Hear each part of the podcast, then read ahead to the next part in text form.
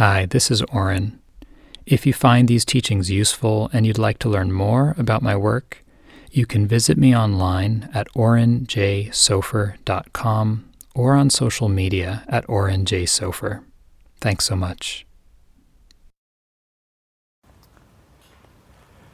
So, this morning we'd like to continue our exploration of feelings and emotions. And yesterday afternoon, Donald spoke about how to work with emotions in our meditation practice and in our life with mindfulness.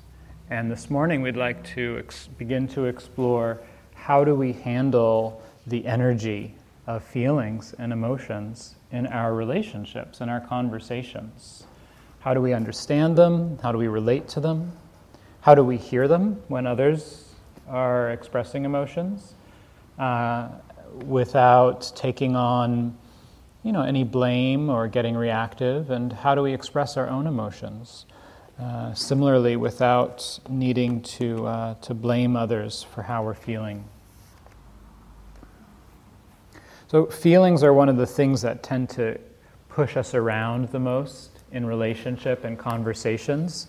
It's where a lot of the charge and the energy is. And um, when we express our feelings reactively, they can take over a conversation. Uh, it makes it difficult to hear one another when we are expressing our emotions in unconscious, habitual, or reactive ways. On the other side, when we don't express them, right, if we ignore them or suppress them, if we're afraid of them, they still tend to seep into the conversation they can uh, show up in subtle ways. Uh, they can lead to confusion. If we're feeling something and we don't acknowledge it, the other person might interpret something else to make sense of the cues that they're getting. Um, or we might end up, you know, trying to hold in a feeling until it reaches a certain threshold and then we explode or blow up, right? So, all of these different ways of relating to emotions that are not helpful. So, what we're looking for, as Donald was talking about yesterday, is this ability to be aware of our emotions in a clear and balanced way, to actually relate to them uh, with, with mindfulness, which is this uh, integration of clarity and non reactivity, balance. And when we can acknowledge and express our emotions in a straightforward way, uh, it decreases the likelihood that we're going to react automatically. Um, it gives us important information about each other, what's happening. It can help us to de escalate when we can express and hear emotions. Uh, and can lead to more understanding because it's, it's a lot of where our, uh, our empathy shows up is with the emotions. And Donald will explore that a little bit later this morning. So, Donald referred to this, this phrase, emotional literacy, yesterday from, uh, from Daniel Goleman, developing our vocabulary for emotions, starting to develop not only an intellectual vocabulary, but a sensory vocabulary.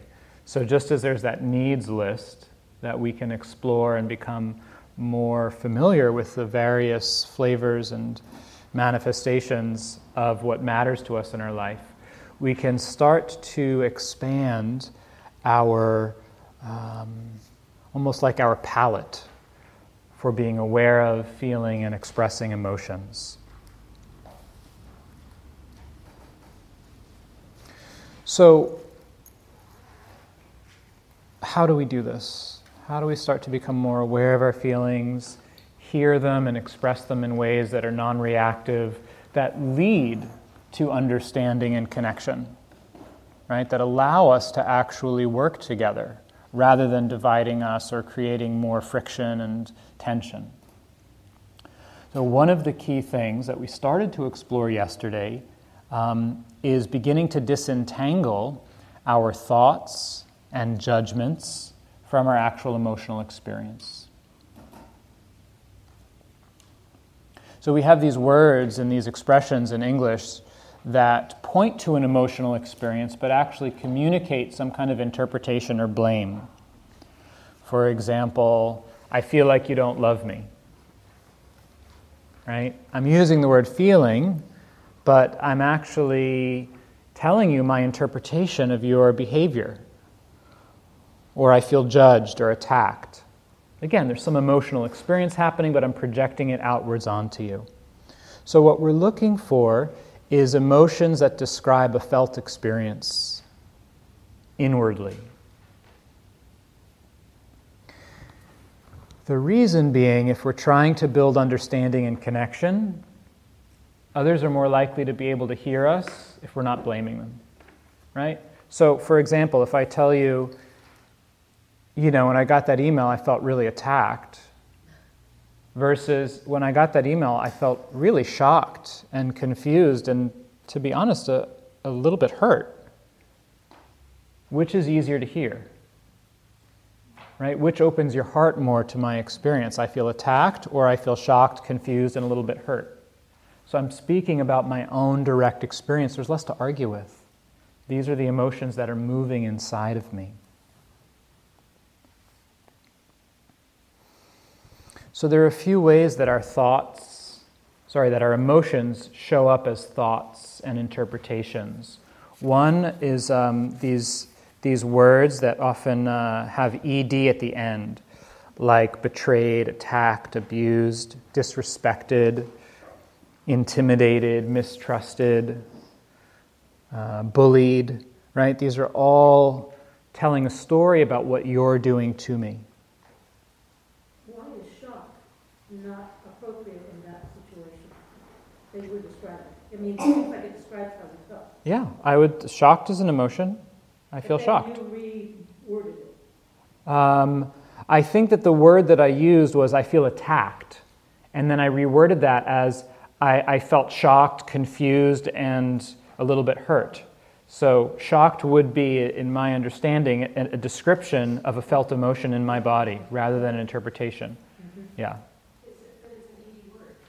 Yes, there are. There are. So it's not. It's not. Not all words ending in ed have blame and interpretation in them.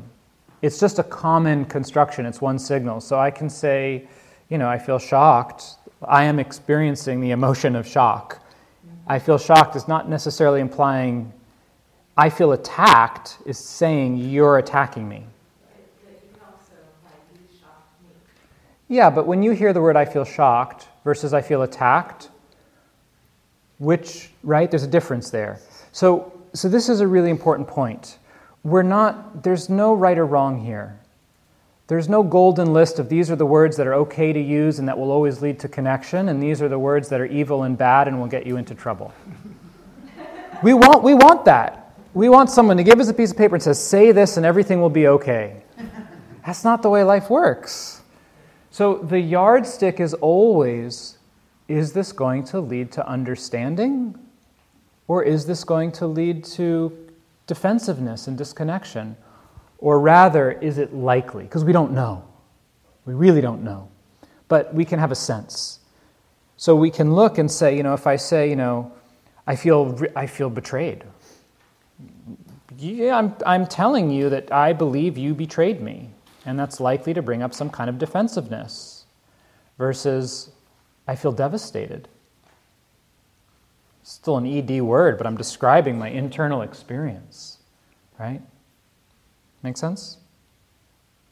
As as the other person doesn't say, I'm not responsible for your feelings. So let's, let's we'll, we'll explore that. Yeah. I want to have a relationship with life where my concern is how I respond to things rather than how other people behave. I can't control other people's behavior and what they say to me. I can control my response. So if my well being and sense of inner peace is dependent on someone not saying to me, I'm not responsible for your feelings, I'm living in a very narrow, frightened world in which I have to control things to make sure I feel okay. But if I, if, if I can feel confident in understanding others and expressing myself, regardless of how they speak to me, I have a lot more freedom, a lot more space, a lot more confidence and groundedness. So that I, w- I want to encourage you to put your attention not on, well, what if they say this? And on, how do I stay clear and grounded in myself and express what's true for me in a way that's easy for others to hear? How can I hear what's going on for others without buying into the story they're telling? How can I hear what's going on for others in terms of their feelings and needs? So, we tend to live up here in the world of our thoughts and judgments and evaluation and blame and diagnosis who's right, who's wrong, what should and shouldn't be. The practice of nonviolent communication and the embodiment of right speech shifts from this level, from, a, from, a, from an exclusive awareness of life on, on this mental level, to include the level of experience of our feelings and needs, our own and others. It's not that, it's not that we, we stop paying attention to thoughts and emotion, to thoughts and judgments and evaluation and diagnosis. That's there. But we understand that that's just one interpretation of experience and that there's another way of understanding and relating to life. So I want to talk a little bit more about how do we, how do we get out, out of the blame game of it's your fault, of I'm not responsible for your emotions, yes, you are. Yeah, question. I just wanted to go back to the previous thing you were saying. Yeah. Those kinds of words that, Mm-hmm. um, um, that we might use to express ourselves, our Mhm. own Mhm. feelings, that, that those are habits we have of talking about our feelings. Yes. Those kinds of words, um, just have a likelihood of pressing other people's buttons. Right. They have a like. putting them On the. Right. So, by of being aware of those, we're learning to maybe have more of a distinction about how we express ourselves. Yeah. By being aware of those feelings, by being aware of those words, two things happen. One, a few things happen. One, we can start to hear others without needing to react to their blame and judgment. So if someone comes to me and says, You know, Oren, uh, I feel really judged by you. Instead of needing to argue with them, I'm not judging you. What are you talking about? I don't have anything against you. Why are you so sensitive? And getting into that whole thing, right? I can say, oh, wow, it sounds like something I did really didn't work for you. I'd like to understand more about that. Can you tell me what happened? Because you didn't give me any observation, you didn't give me any reference point, which I'll talk about in a- moment. So that's if someone else is using those words. If I'm now in ourself, this is very important. It's not just the words we use, it's our consciousness. It's how we're thinking about the situation. So as long as I believe that, you're, that, that, that I feel attacked, I'm locked in a perception of you as being bad and wrong and doing something to me with a, with a, with a, with a negative intention. I'm not able to see your humanity. I'm not able to see that your actions are an attempt to meet your needs, even if you do have a negative intention towards me. Even if you did try to, you know, um, uh, st- stimulate painful feelings in me. But I can still understand that as an expression of your pain and your own desire for empathy for what you went through. Doesn't mean I, I condone your actions. It just means that I don't have to perpetuate the cycle of violence by, by reacting to, your, to, to the pain that I feel and putting more pain on you. That's, that's war. So we're stopping that cycle by stepping out of, of, of this world of who's right and who's wrong and should and shouldn't and whose fault is it, and instead just trying to understand okay, what's happening? What emotions are present? What needs are they connected to? So, the very important understanding here around um, where our emotions come from and how they relate to the events of our life. So, um, let's say that we make an appointment to meet at three o'clock. This is, and uh, it's uh, three twenty, and you haven't arrived yet, and I'm waiting. That's the event. Now, um, based on a lot of different factors, I might feel frustrated and angry. If I'm having a busy day, I might feel relieved and grateful. If I know you ride your bike, I might feel worried and concerned. Okay? So, event, 3 o'clock meeting, 3.20, I don't see you. Feelings, angry, relieved, or concerned. Is this a direct cause and event relationship? Cause and effect relationship? No. If it were, there would only be one feeling response possible if this were a direct cause and effect relationship. So there is a relationship here, but it's an indirect one. There's something else in between the event and my emotional response. That's the context. It's what kind of day I had. It's whether you were riding your bike or not. It's the story I tell myself about what this means. You don't care about me. You never care about me. I'm not important. No one cares about me. You're selfish, right? Whatever it is. Okay? So, all of that context, within each of those different facets of the context, underneath each is some need. So, if in that particular moment of the day, the need that's up for me is space and downtime, I'm going to feel relieved. If the need that's up for me is efficiency and respect, I'm going to feel pissed. If the need that's up for me is um, well being and caring for others, knowing that uh, people are safe, I'm going to feel concerned. So, the most direct cause of our feelings is our needs. The event is the stimulus. There's a relationship here. The event is the stimulus but the cause is our feelings. So, this is how we understand emotions in nonviolent communication. And, and it's also uh, within the research one of the understandings of emotions that emotions are signals about things that matter to us. They're the way that our organism has developed to receive information from our environment.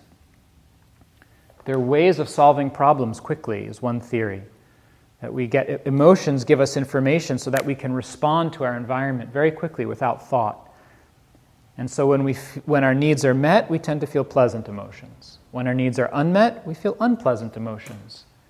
So emotions are a function of our needs. They point back to whether our needs are met or not.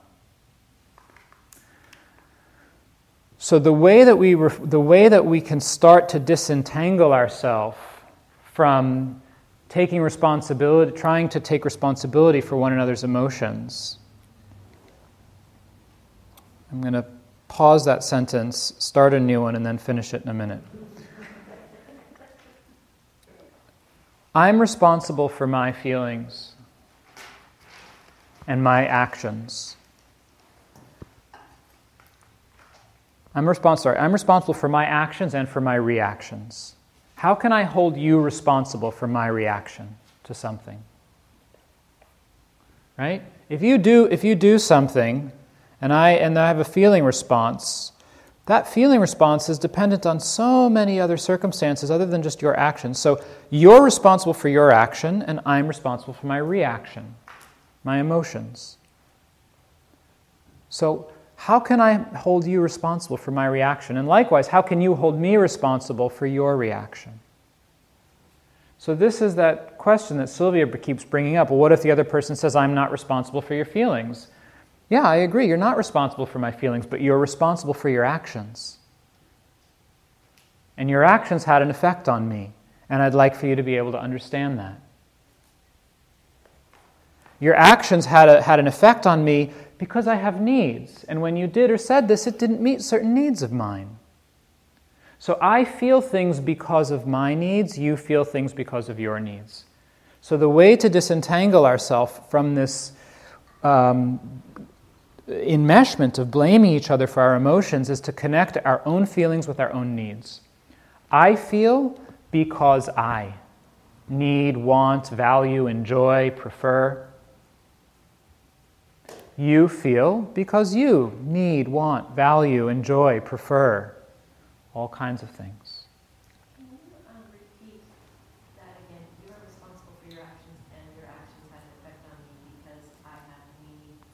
For. For whatever, because I have certain needs, and, and your action didn't meet those needs.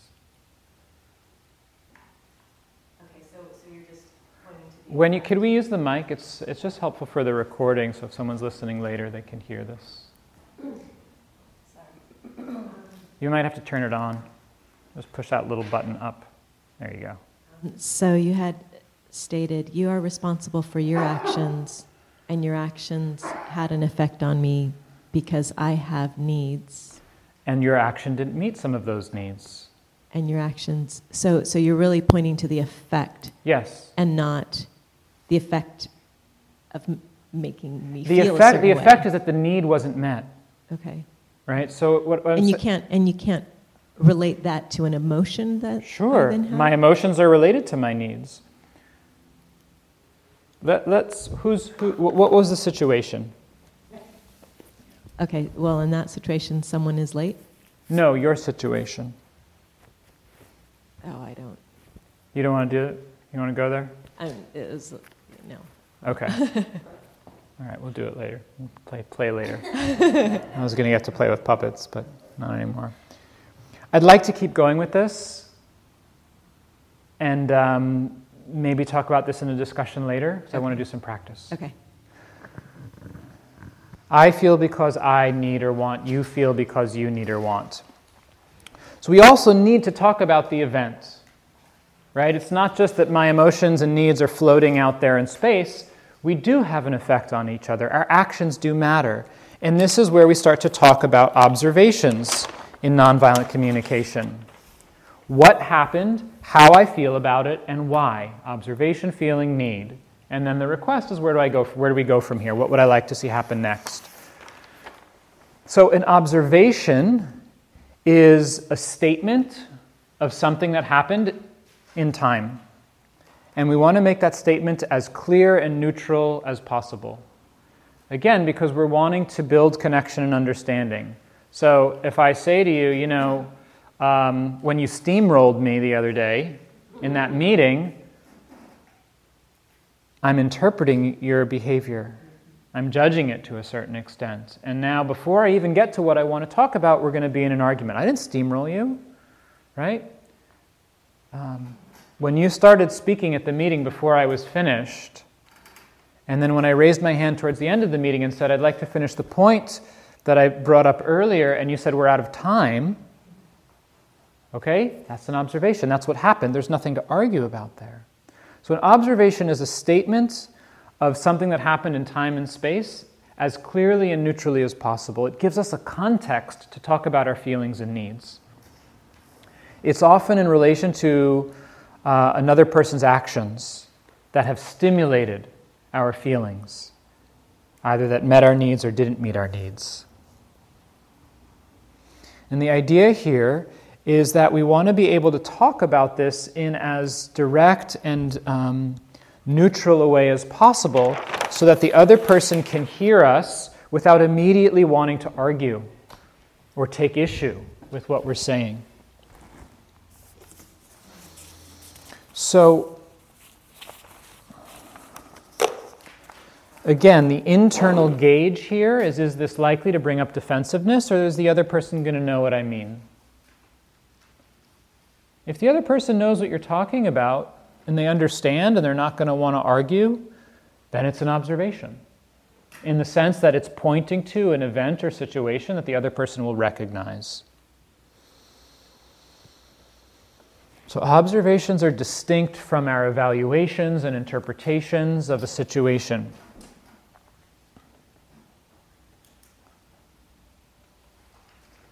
One of the uh, ways to think about is this an observation? Another way to think about it is could it be caught on film? So, you ignored me. There's a little bit of interpretation there. Is ignoring something that can be caught on film? What's actually observed? What's the actual observation? Well, somebody walked through the room without making eye contact with the other person. Two people were spending time together and there was no spoken dialogue. No one said anything.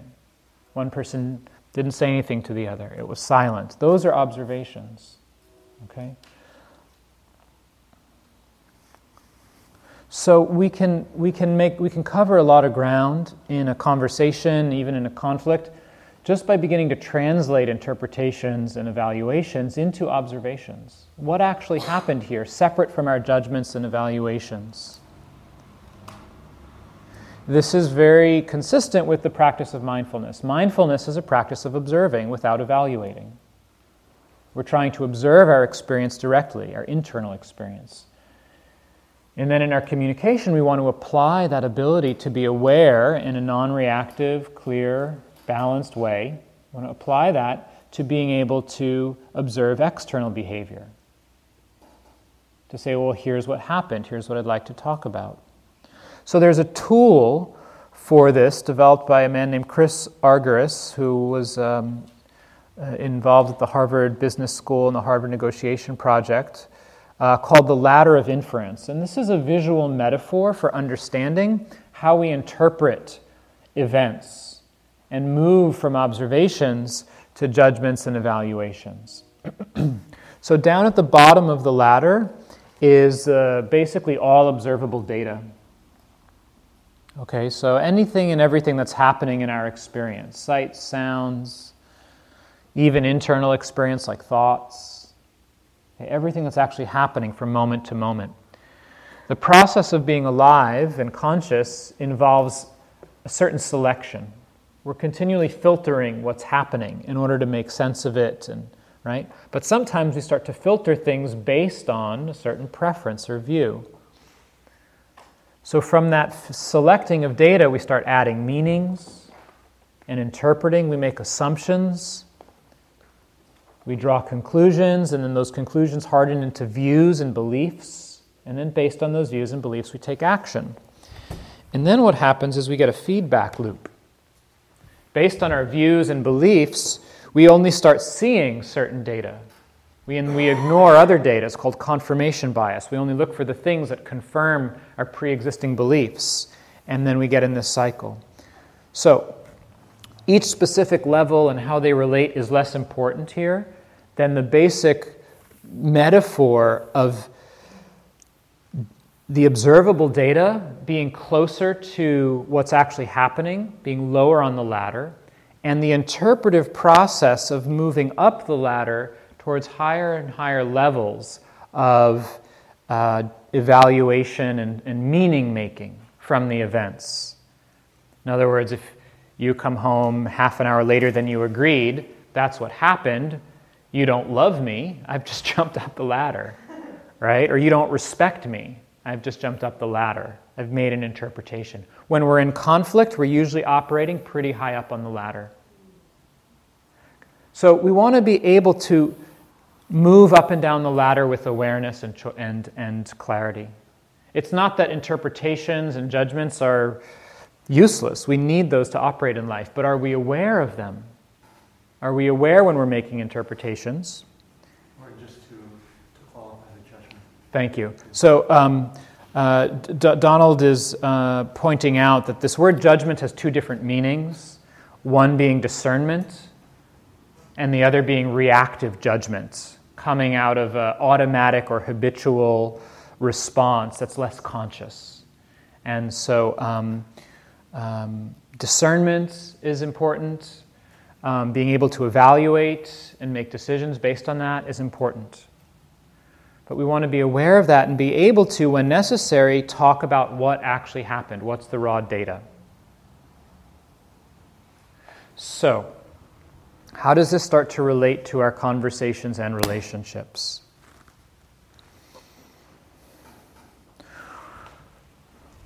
What we're looking to be able to do is to talk about events by giving someone an observation. Hey, here's what happened. And then talking about our feelings and our needs in a way that's um, open hearted, clear, and easy to understand. So, what I'd like to invite you to do right now is in silence, think of an event, think of something that happened. And I want you to write down an observation. And uh, the invitation is to do this using the, the form when I saw or heard. So, we're speaking about what I observed. So, when I saw, when I saw you begin to wash the outside of my thermos. When I saw you begin to do this, rather than when you, because as soon as there's that you, sometimes we start to get a little tense and defensive inside. Uh oh, what's coming? Right? Versus when I noticed you looking away during our conversation, I started to feel confused and worried because I really want to know what's going on and to have a relationship of, of trust and openness. So, what happened? So, write down when I saw, heard, some event that happened in your life. Could be positive or negative. See if you can make a clear observation.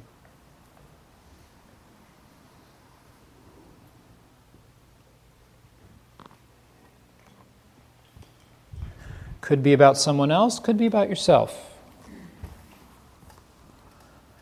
When I saw or heard, when I see or hear.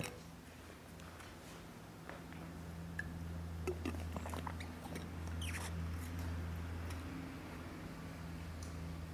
we include here when I read, like, Yeah, read. When I read, you know, when I read your email, when I read your text message. Or give me an example of how you finished that. Okay, so so that's the first step. Or are you, what am I just writing the first? Yeah, just write the first one for now. So the observation.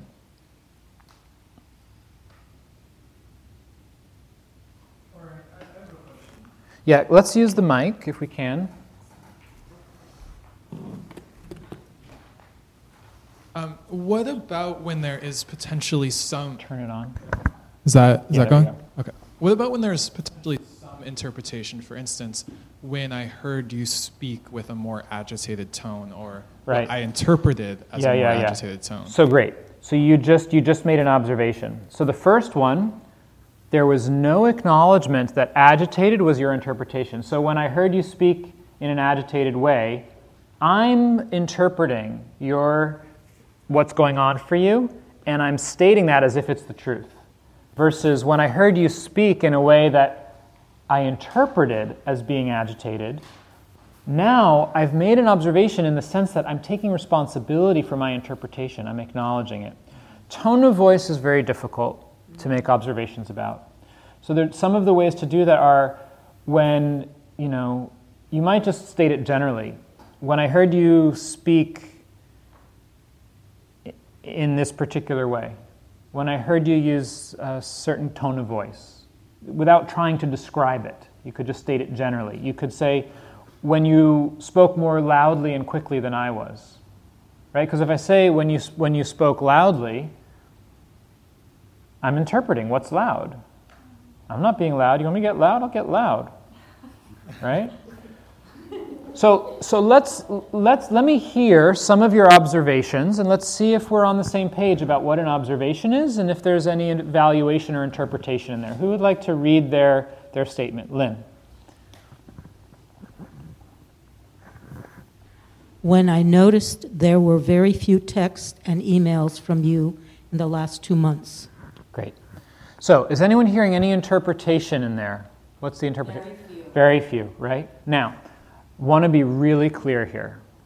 In this exercise, we're training ourselves to bring a very specific level of awareness to our words. Again, this is not about saying it right.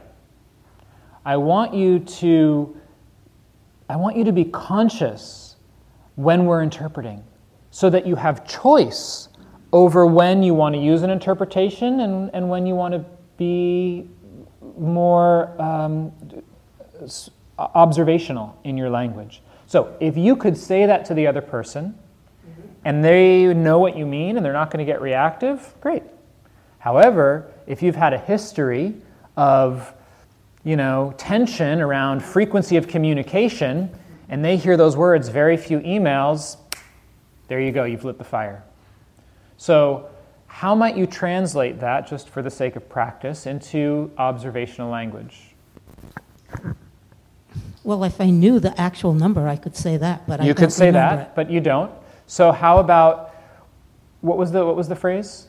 When I When I noticed there were very few texts and emails from Okay, you. so how about um, when I heard from you less than I was expecting over the last two months?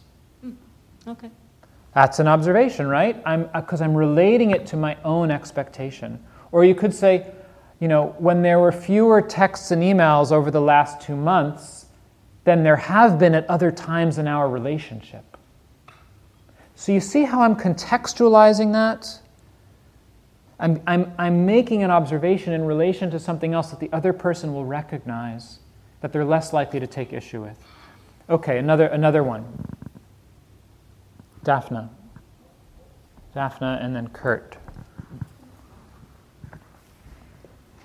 I'll try to say this one. So, okay, when I heard you speak of me in a low tone of voice to my ex husband, so this is Mhm. his new wife, um, Okay. at the dinner table, um, So let's just stop there. So just the observation. So again, in a low tone of voice is the part that might be interpreted, interpretive, and the question is, if she heard that, would she know what you meant?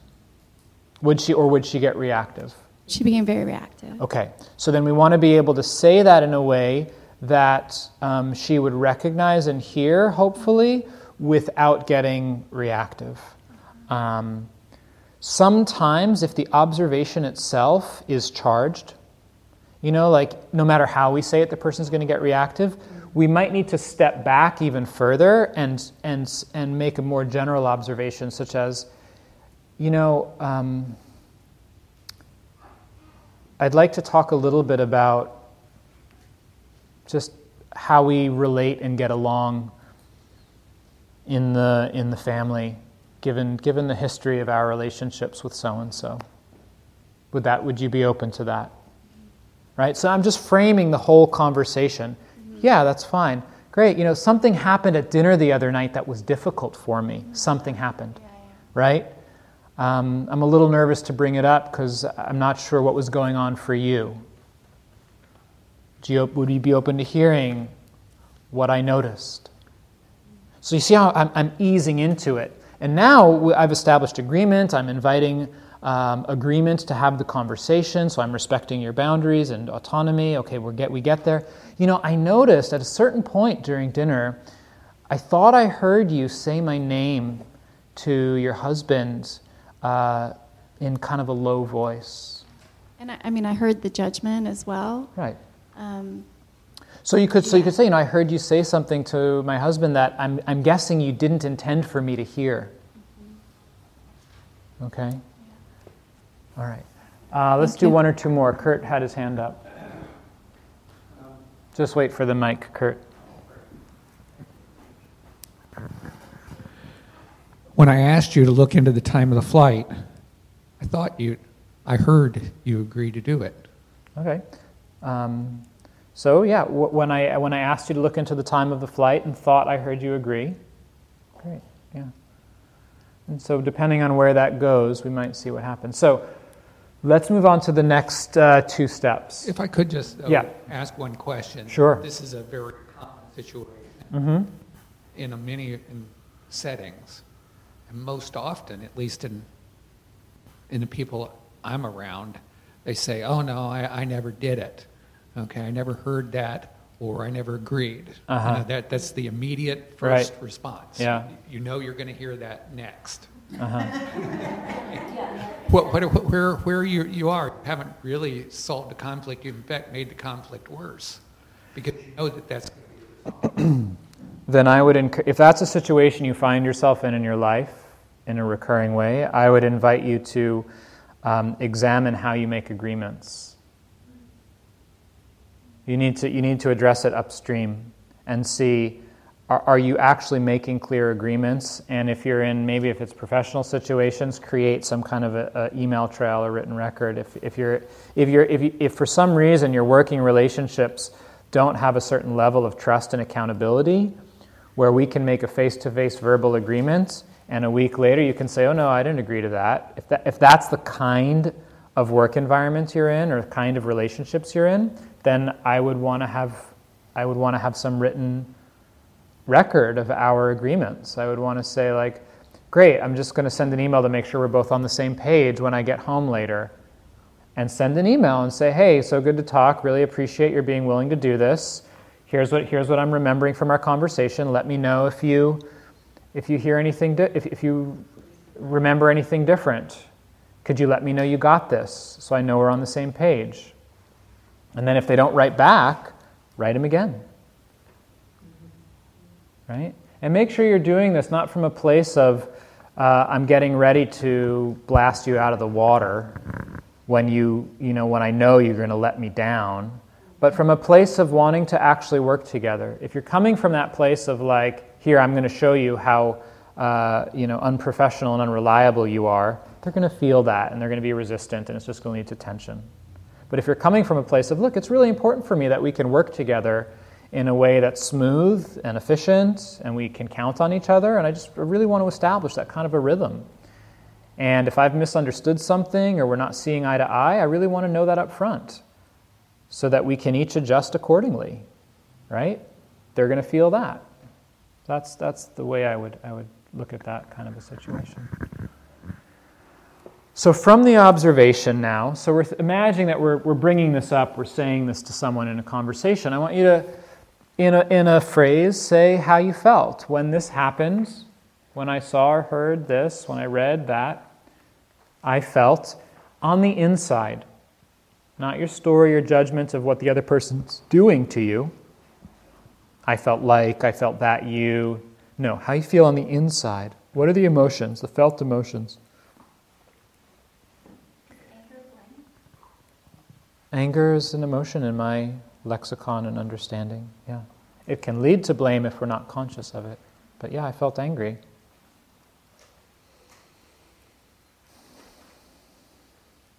And then link those feelings to your needs. I felt because I really value, really want. Don't use the word need. Try using want or value or enjoy or prefer.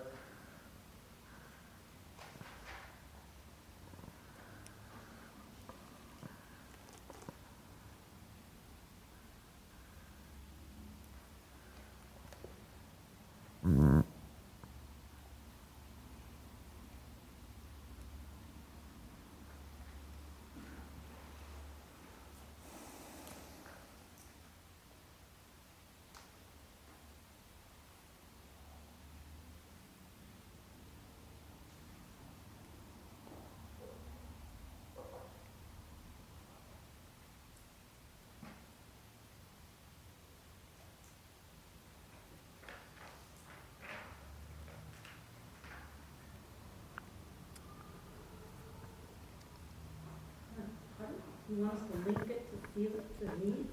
Yes. So I so in other words, in your example, Lynn's example, So I felt lonely and confused. I felt lonely when I noticed that there were fewer emails and texts the last couple months than there have been at other times in our relationship. I felt lonely and confused because I really enjoy staying in touch with the people I care about in my life. That's, that's an expression of I need community and intimacy in a more colloquial way, right? So you don't have to use these one word needs. Talk about what it is you value, what it is you want that the other person will recognize and understand. You know, um, when I thought I heard you agree to book the flight, and uh, you said that you didn't, you hadn't done it, I felt confused and kind of frustrated because I really, I really need some support in getting this uh, trip organized and want to be able to depend on the, the people I work with. Could we talk a little bit more about what happened so we can try to understand where we missed each other so that next time there's more clarity? That would be a request. That would be the last step. So I just want to give people another minute to, to finish writing down the feeling and the need, and then we'll uh, take questions and look at some of these.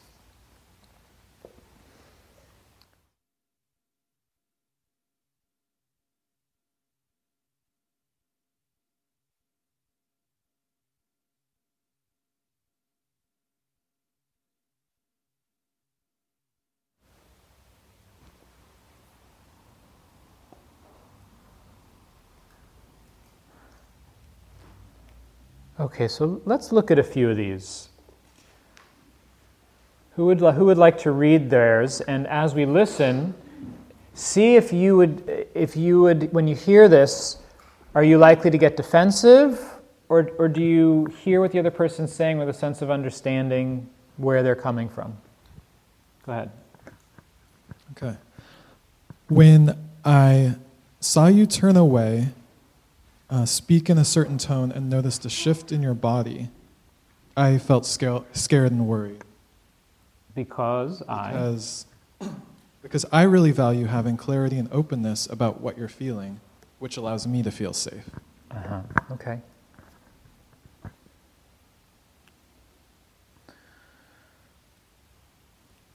So I'm hearing in there an awareness of all the different components that's clear, not really hearing much blame or interpretation. Um, a little bit hard to know. Again, it's not in the words, right? There's so much that's communicated through tone. Um, if I were saying something like that, I might want to simplify it a little because there's a lot in there, and particularly the details of the observation. So I might just want to say something like, you know, when we hung out the other day, something about your body language or something about the way you related to me, uh, I noticed feeling really confused. And was it hurt or lonely? Worried, really confused and worried, and uh, wasn't really sure how to read what's going on for you. Um, it's really important for me to just be able to be open in my relationships and be able to talk about whatever's happening. Right? A little different, yeah? Yeah. Yeah. So what's different is I'm, I'm kind of, it's sort of where you are as an intermediate step of identifying what happened, how do I feel, what do I need, and now how do I take that and just talk about it in a way that's natural, that lets the other person know what's going on for me, right? And then at some point, if the other person says, What are you talking about? What do you mean in my body language or something about the way? Then you might say, Oh, I can share a little bit more about what I noticed if it would help.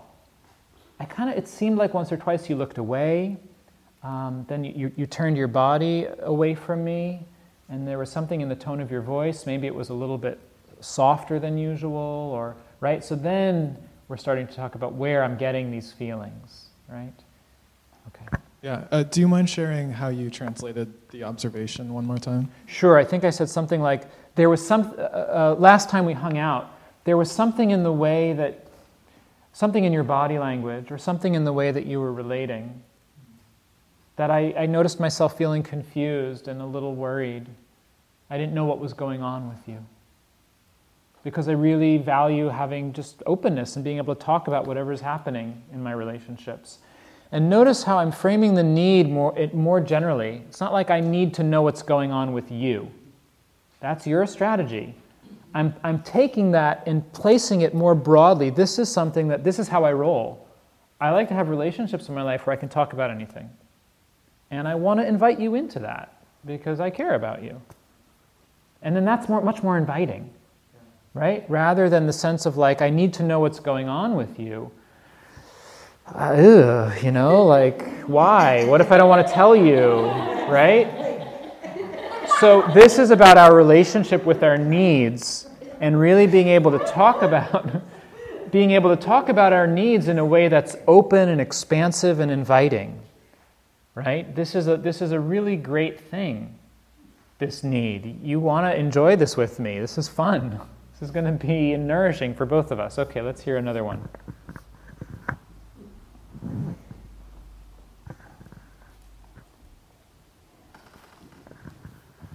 When I hear your tone of voice escalate and you start to interrupt me while I'm speaking, Mm-hmm.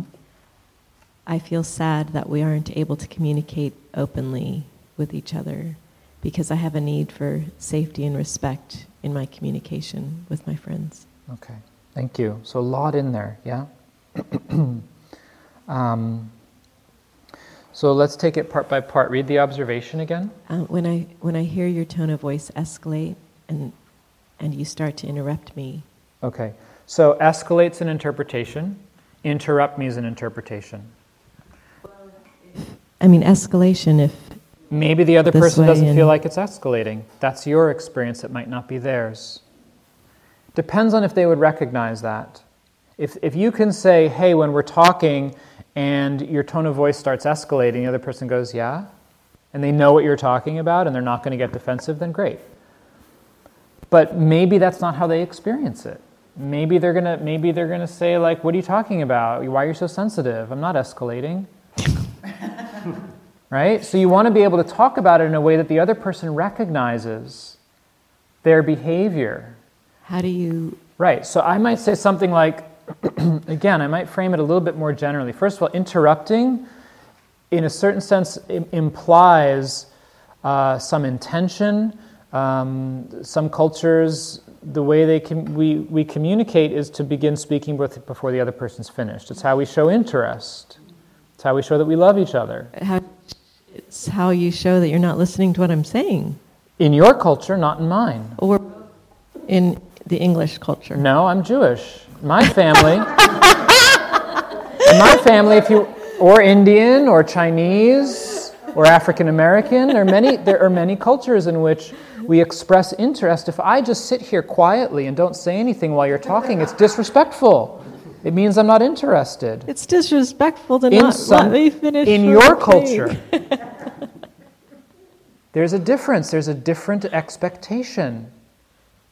Okay, this is really important. So we want to own our expectations and views and recognize that the way that I'm interpreting your behavior might not be the way you're intending it. Maybe it is. I don't know this other person. Maybe, maybe they share the same uh, Anglo Saxon or Euro American culture as you do. I don't know.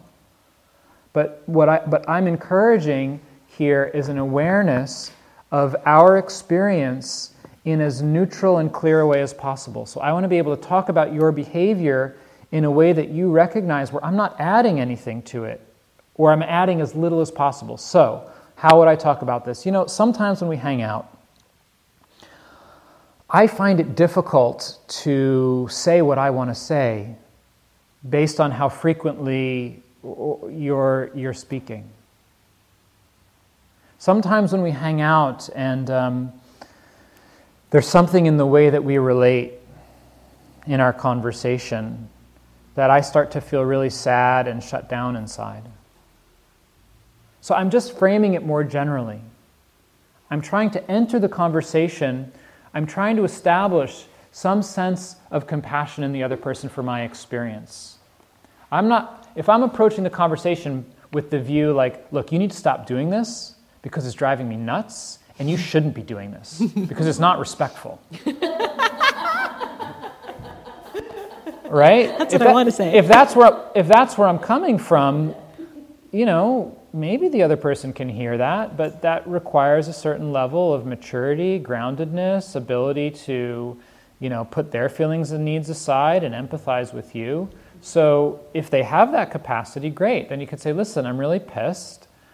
Um, there are probably better ways I could say this, but I don't know how to do it right now. Do you think you could listen to me and give me some empathy? Okay, I'm taking responsibility for it, and then unload. Hopefully, the person can hear it. Now, if they don't have that capacity, then I would encourage you to try to do some of that internal work to translate the blame into, to be, connect with your own pain and really start to become aware of what it is that you're wanting. I'm wanting understanding, really wanting you to hear how much I want to have a relationship where um, I feel relaxed and at ease, and we can hear one another and enjoy our time together. It'd be so meaningful for me. And there's something that keeps getting in the way of that. Can we talk about that? Now I'm coming from my pain and my desire to connect with you. And there's much more space to, in, in, to uh, inviting you in, to listen to me and to contribute, to give and to receive. Yeah, just a, a brief addition. I think what we're seeing is that a lot of the words which we think are purely descriptive, when we look more carefully, we can see that they, not for everyone, but for a lot of people, might be taken as interpretive and might be actually triggering. And it's very context bound. Yeah. You know, but it's, it's, it's, uh, I think we're looking more carefully at that. Your example, Lynn's example, and so forth. And the key here is again, it's not in the words. So, what we're doing with these words is we're trying to train ourselves to, to examine where am I coming from inside? Is there blame present? Can I use this template of language to start to look more honestly and clearly at the energy that I'm carrying inside in my heart and find another way to approach this situation and this person where if I'm pissed, I'm taking responsibility for that and not throwing it on you. Right, it, but it sounds like you're, um, you're turning it on its head, though. You're first starting with the feelings. Right. taking responsibility Right. for them and Yes. based on the needs. Yeah. And then just slightly touching into the observation or the reason for. Yes. And the reason I'm doing that is because in this particular situation, it sounds like establishing the sense of um, emotional connection. And look, this is really hard for me. And I, and I want to be able to have this conversation in a way that we're, we're moving towards building our friendship seems, Mm-hmm. seems essential. So this is not a script. Observation, feeling, need is not a script. That's really helpful. It's, it's a skeleton. You can start anywhere. Okay. Okay? We're training in a certain way just to, just to learn how to structure our experience in a different way. Okay, let's do um, maybe one or two more. Yeah, Brian.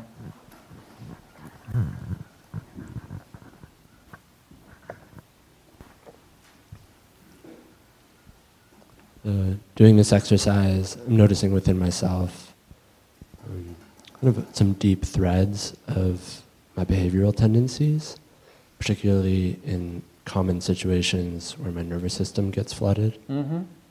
That, um, yeah, I don't know if it fits into the context of what we're doing right now, but it's a request for at some point to workshop the deeper thread you know, rather than, I wouldn't really want to start it um, Mhm.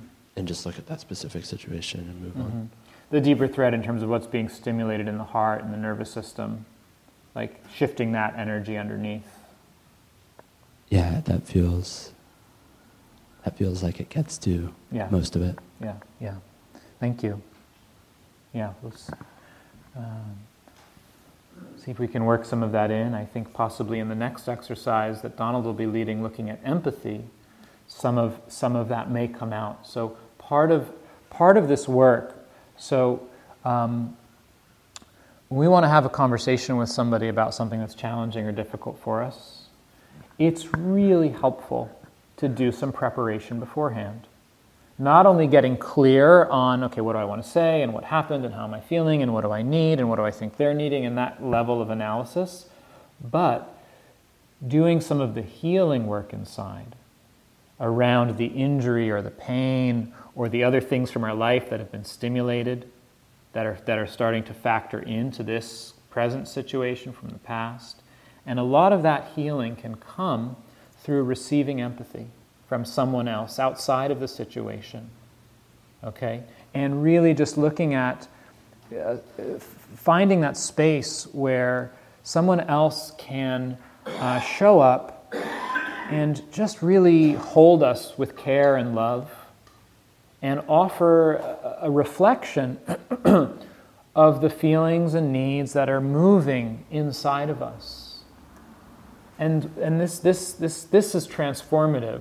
And so, like in your situation, I would encourage you maybe in the next uh, exercise we do, get some empathy for this. And this does two very powerful things, maybe more. In the moment, I'm thinking of two. One, it provides relief. Lots of times when we come into a challenging situation, one of the main things we want is understanding. Please hear me. Hear how hard this has been for me. I want you to understand the impact this has had on me. I am in pain. I want you to know and understand that. I really need someone to hear me, and I would love it if it could be you. That's one level. But if we've but sometimes the, the intensity of our desire to be heard is so strong, it makes it hard for the other person to actually offer it. So if we can get some relief outside of the situation from someone else who doesn't have the history or the context, who can just show up and offer us that quality of care and tenderness and empathy, ah, oh, we get some relief inside. And now we have a little bit more space to approach the person who, you know, stimulated the pain initially and say, look, it'd be really meaningful for me if you could hear how I've been feeling about this situation. It'd be really nourishing. You think you could ha- you think you have some space for that? Because that's the first thing it does is it provides some relief so that when we enter the situation there's less intensity and charge. The other thing it does is it helps us get clear on what's really going on. So that when we do come to speak about it, we have access not only to the words but to the felt experience of what it is we're really trying to communicate. All right? So, we'll continue practicing with this. This is kind of a first pass. I want to stop here and hand it over to Donald to begin to look now at this. Uh, so, we've been looking at being aware of our feelings and needs and the uh, observations of what happened. Thank you. And uh, we'll shift gears to looking at uh, uh, empathy, offering and receiving empathy. Thank you for listening. To learn how you can support the teachers and Dharma Seed, please visit dharma dharmaseed.org slash donate.